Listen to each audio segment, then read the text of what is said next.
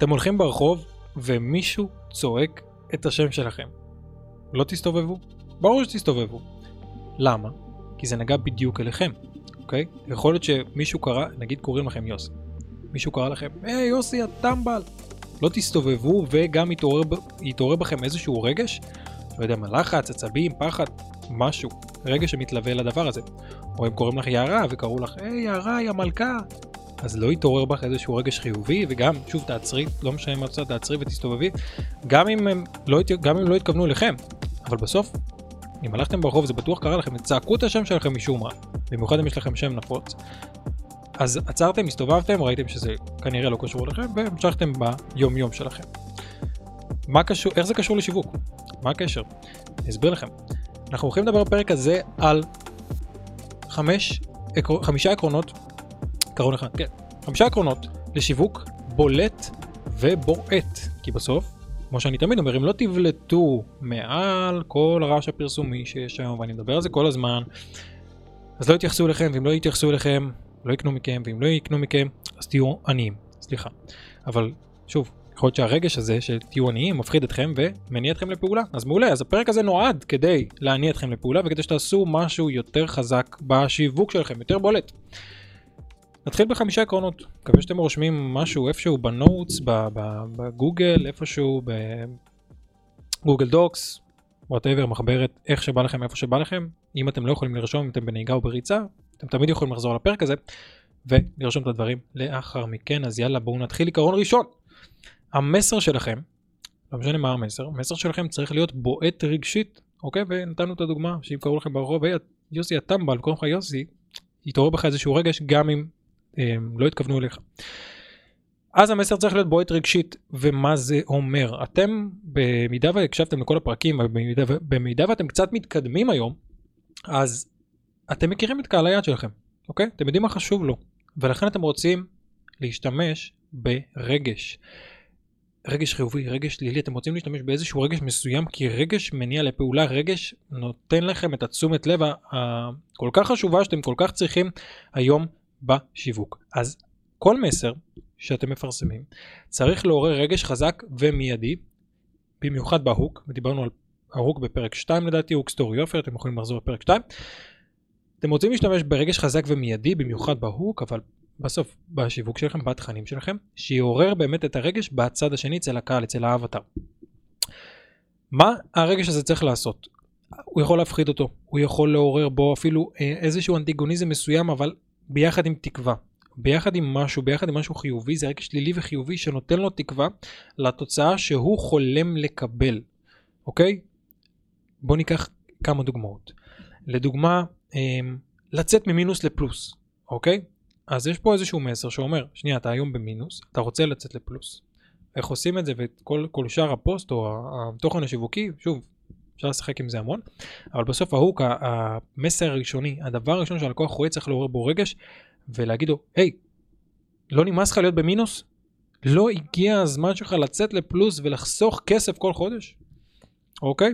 או אם אני משווק ואני רוצה לפנות לעסקים, אז אני, אז אני אומר לו במסר, אחי, יש לך עסק, בלי שיווק אתה תישאר עני, אוקיי? וזה מסר שהוא בועט רגשית, המסר, בור, המסר ברור, ובסוף הוא מעורר איזשהו משהו, הוא עוצר את הצד השני. עכשיו תלוי, מאוד תלוי מה העסק שלכם, מה הנישה שלכם, איזה רגשות אתם יכולים לעורר בקהל, אבל אתם רוצים אפילו לעשות לכם איזושהי רשימה של הרגשות שהקהל שלכם נמצא איתם היום, והרגשות שאליו הוא רוצה להגיע. בואו ניקח דוגמה, נגיד אני בעודף משקל, ואני מרגיש תסכול לגבי עצמי. זה הרגש, אוקיי? יכול להיות שמתלווים לזה עוד, רגש, עוד רגשות, אבל אני מרגיש תסכול לגבי עצמי, כיוון שאני בעודף משקל כבר כמה שנים. וזה. הרגש הנוכחי.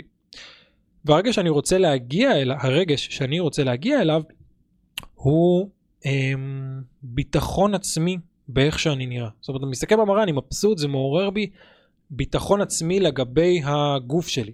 אוקיי, מעולה. אז אני רוצה להשתמש במסר הזה בשיווק שלי, ולה, ו, ולהשתמש בו במילים פשוטות כמו התסכול הזה, כשאתה מסתכל מול המראה, מוריד אותך בכל יום. לא הגיע הזמן לבנות את הביטחון העצמי שלך יחד עם גוף שתוכל להתגאות בו? אוקיי, יש לי פה מסר שבועט רגשית. שוב, זו רק דוגמה שעלתה לי עכשיו, כמובן שזה מצריך איזושהי חשיבה, זה לא בא ככה בשלוף לרובנו, אבל אתם רוצים לשבת ולחשוב על מסר שבועט רגשית. זה העיקרון הראשון. עיקרון מספר 2, הבטחה גדולה. הבטחה זה בסוף ההצעה, מה אתם מציעים, מה אתם מבטיחים, מה יקרה בעקבות השימוש במוצר או בשירות שלך, שלך, אוקיי, okay, ווטאבר, תלוי בעסק שלכם. אז מה אתם מבטיחים? מה אתם נותנים לקהל? אתם נותנים לו לצאת ממינוס לפלוס? אתם נותנים לו לרדת במשקל? לעלות במסה? להגיע ליותר לקוחות עם השיווק? לא יודע מה, אתם מוכרים מוצרים, אז המחשב הזה יעזור לו לעבוד יותר טוב, אוקיי? מה יקרה בשימוש בעקבות המוצר שלך? העיקרון אומר שזה חייב להיות שונה, להישמע שונה ממה שהקהל שלכם שמע עד היום, אוקיי? אם הקהל שלכם שמע עד היום כמה פעמים על דיאטת, אה, דיאטה נטולת פחמימות, אוקיי? כולנו מכירים את זה, כנראה שמענו את זה אלף פעם. אז אם האבטר שלכם שמע אלף פעם דיאטת אה, נטולת פחמימות, וההבטחה שלכם זה בוא אליי, אני עוזר לך עם דיאטת נטולת פחמימות שתביא אותך, אוקיי אז די, כאילו זה נמאס, זה משהו ששמעו כבר אלף פעם, וכשיש משהו ששומעים אותו אלף פעם, אז בסוף הצד השני אומר, אוקיי זה עוד אחד מיני רבים, יש עוד מלא כאלה, שמעתי את זה אלף פעם, זה כנראה לא עובד, ניסיתי את זה פעם, זה לא עבד לי, כאילו הוא ימצא אלף סיבות למה לא לבוא אליכם, זה העניין. אז ההבטחה צריכה להיות שונה, שונה מכל מה שהקהל שלכם שמע עד היום. ההבטחה צריכה להיות מפוקסת, מפוקסת סליחה, על טרנספורמציה מסוימת. אני עובר שוב מבעוד משקל לגוף חטוב, אני עובר ממינוס בבנק ל... לפלוס. אני עובר מ...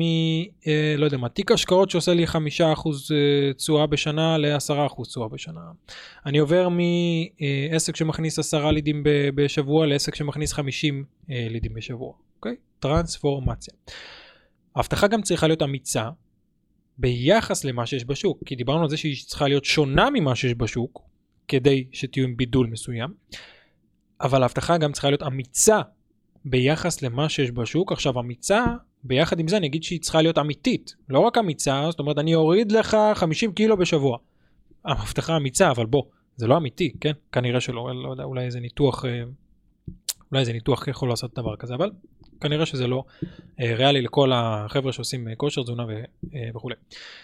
אז ההבטחה צריכה להיות אמיצה ואמיתית ביחס למה שיש בשוק, אוקיי? לדוגמה, אה, נתנו את הדוגמה הזאת שהוא, לא, נגיד אני מתכנן פיננסי, אני לוקח אותך ממצב של מינוס כרוני בבנק, למצב שבו אתה חוסך באופן עקבי, בלי להכניס יותר כסף, תוך 60 יום, על ידי שינוי אחד ועיקרון פשוט אחד שאני אלמד אותך בפגישה, בתהליך. אוקיי? אז ההבטחה פה היא די אמיצה, זאת אומרת אתה במינוס כרוני, אתה, אתה תהיה בפלוס באופן עקבי בלי שתצטרך להכניס יותר כסף. יכול להיות שההבטחה הזאת היא גם אמיצה ביחס למה שיש בשוק, שוב, אם אתם אה, מתכננים פיננסים, כמובן שאתם צריכים לעשות סקר שוק, לא משנה איזה עסק יש לכם.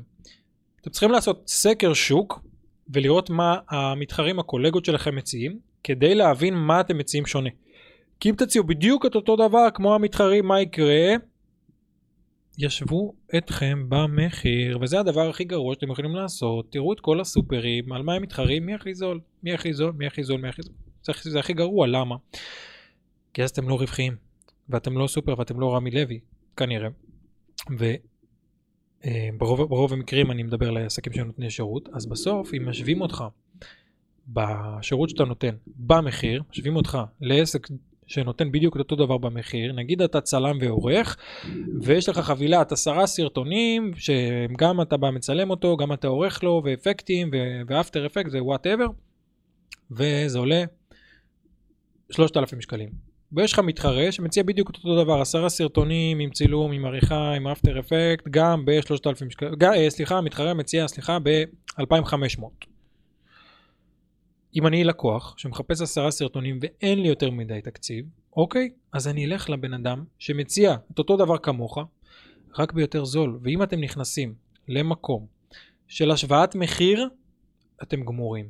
למה אתם גמורים? כי תמיד ילכו ליותר זול. ומה זה אומר? אתם, אתם תרצו להיות הכי זולים, ומה זה אומר?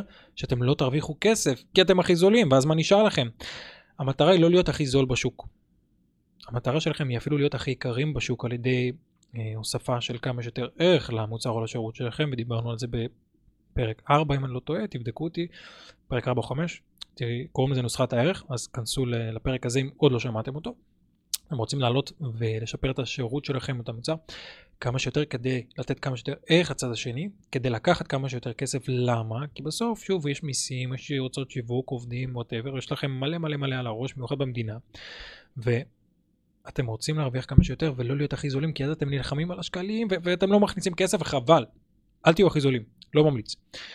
אז שוב, עקרון 2 אומר, הבטחה גדולה, שתהיה um, מבוססת על איזושהי טרנספורמציה, משהו שהוא אמיץ, משהו שאין בשוק ומשהו שהוא אמיתי ריאלי. אוקיי? מעולה. עיקרון מספר 3, מה מייצר את התוצאה הצפויה? דיברנו על ההבטחה, אבל מה מייצר אותה? כי היום, בצד השני, לקהל יש מה שנקרא רדאר בולשיט. הוא כבר לא מאמין לפרסומות, הוא כבר לא מאמין למה שצפרו לו, הוא לא מאמין לכלום. למה? כי כל היום מפציצים אותו בפרסומות, בהבטחות, הוא כבר ניסה הכל, ונמאס לו. ולכן אתם חייבים להסביר לו איך זה הולך לקרות, מה השלבים, מה הסיסטם, מה המנגנון, מה המכונה, מה יביא לו את התוצאה הצפויה, איך זה הולך לקרות. הקהל היום מאוד סקפטי, מאוד אדיש, ואם הוא לא יבין איך אתם עושים את זה בפועל, הוא לא יקנה. למה? כי זה יישמע לו כמו עוד קלישאה, עוד הבטחה חסרת משמעות, עוד נוכל, עוד רמאי, וכן, רוב הקהל שלכם, שלא מכיר אתכם, אתם באים לו באיזושהי פרסומת או באיזושהי סרטון, או הנה עוד אחד, הנה עוד נוכל, הנה עוד רמאי, הנה עוד אחד שרוצה את הכסף שלי. כן, הקהל היום, זה מה ש... ברובו, כן, זה מה שעובר לו בראש, ואתם חייבים להיות מאוד מאוד מאוד מדויקים, אחרת ידפדפו אתכם עם האצבע בגלילה. סבבה? אז זה עיקרון מספר 3. תספרו לו איך התוצאה הולכת לעבוד, איך זה הולך לקרות, איך הוא הולך להשיג את התוצאה, ואז יש פה, נוצר פה האמון, נוצר פה הדבר הזה שאומר, אוקיי, הוא הראה לי את השלבים, זה נשמע הגיוני, זה נשמע סבבה, אני לא יודע איך לעשות את השלבים האלה לבד, אז יאללה, בואו ננסה, בואו נלך אליו. אוקיי, זה עיקרון מספר 3. עיקרון מספר 4, למה דווקא ממך? למה שיקנו דווקא ממך? וזה מתקשר לנו לכל מה שדיברנו אה, קודם. האם, אם אתה לא מחדש, אם אתה לא מחדש, סליחה, אם אתה לא מביא איזשהו בידול, אם אתה לא מביא איזושהי הבטחה שהוא עוד לא שמע, אז הוא לא יקנה ממך. הלקוח חייב להבין למה עד עכשיו שום דבר לא עבד לו, ואז אתה מחדש. הלקוח חייב להבין למה אצלך זה הולך להיות שונה, ואז אתה מחדש. תביא איזושהי אה, עובדה מרתקת, תביא משהו שהלקוח מעוניין לקרוא עליו, משהו שהלקוח מעוניין לשמוע עליו יותר, משהו שהוא מעורר סקרנות כדי שתביא את החידוש הזה, כי אם אתה מחדש, זה נותן ללקוח סיבה למה לקנות דווקא ממך, ואם אתה לא מחדש ואתה משעמם ואתה כמו כולם, אז לא יקנו ממך, ואז אתה תישאר עני. אז מה חידשת תכלס, אחי או אחותי? מה חידשתם בתוכן שלכם? מה חידשתם במסרים שאתם יוצאים איתם החוצה? כי אם לא חידשתם לא יבואו. וחידוש לא חייב להיות אה, רק בידע. כי היום אנחנו, כמו שאתם יודעים, אנחנו בעידן המידע, צ'אט GPT, יש לנו היום הכל מהכל מהכל, חופשי ובחינם. הידע הולך ונהיה, הוא, הוא עדיין רלוונטי, אבל הידע הולך ונהיה כמה שפחות, אה, פחות ופחות רלוונטי. ולכן אתם לא חייבים להביא איזשהו חידוש בידע, כי בסוף את כל הידע על דיאטות כבר כולם יודעים, צריך לאכול פחות ולהוציא יותר קלוריות, אז בסוף חידוש בידע הוא, יהיה, הוא, יהיה, הוא יכול להיות, אבל הוא יהיה יותר מורכב. חידוש בידע יכול לקרות, אבל שוב הוא יהיה יותר מורכב בגלל שהידע מאוד מאוד זמין היום בחוץ. אבל אתם יכולים להנגיש את הידע בצורה הרבה יותר פרקטית יישומית. אתם יכולים בעצם להביא את החידוש שלכם באריזה. הידע אולי אותו ידע, אבל שיישמע חדש, שיהיה ארוז בצורה שהיא נעימה וחדשה, שיהיה פרקטי, שיהיה ישים, שיהיה קל לשימוש, שאתם פשוט לוקחים את, ה, לוקחים את הידע ונותנים את זה ללקוח, מה שנקרא על מגע של כסף, הנה זה 1, 2, 3, זה רק מה שאתה צריך לעשות, אתה לא צריך לחפש בשום מקום אחר. תעשו את זה קל, תעשו את זה פשוט, תעשו את זה ישים, תעשו את זה um, כמה שיותר מעניין, ובסוף, כן, בסוף אם זה מעניין זה פחות משעמם. אז הבאתם פה איזשהו חידוש שהוא באריזה, ולא רק בידע, לא חייב להפיל פה איזה שהם אסימונים, אבל אם, אם הנגשתם את ה... בואו ניקח את הפודקאסט הזה. בסדר, אני מנגיש לכם פה ידע על שיווק, על עסקים. יכול להיות ששמעתם חלק מהדברים, יכול להיות שלא, יכול להיות שחידשתי לכם, יכול להיות שלא. אבל איך שאני מציג את הדברים ואיך שאני אומר את הדברים, יכול להיות שבאחד הפרקים אמרתי, שמעתי את זה, אבל איך ששמי הסביר את זה בפודקאסט, רק אז הבנתי את זה. אז לא, אולי לא חידשתי לך בידע, אבל הבאתי לך תובנה על ידי הסיפור שסיפרתי, על ידי איך שהצגתי את הדברים, על ידי הניסיון האישי שלי, ואז נפל לך האסימון, ואז יצאת לפעולה, ואז בסוף, אולי בזכות הפודקאסט הזה, אם יישמת את הדברים, הגעת לאיזושהי תוצאה.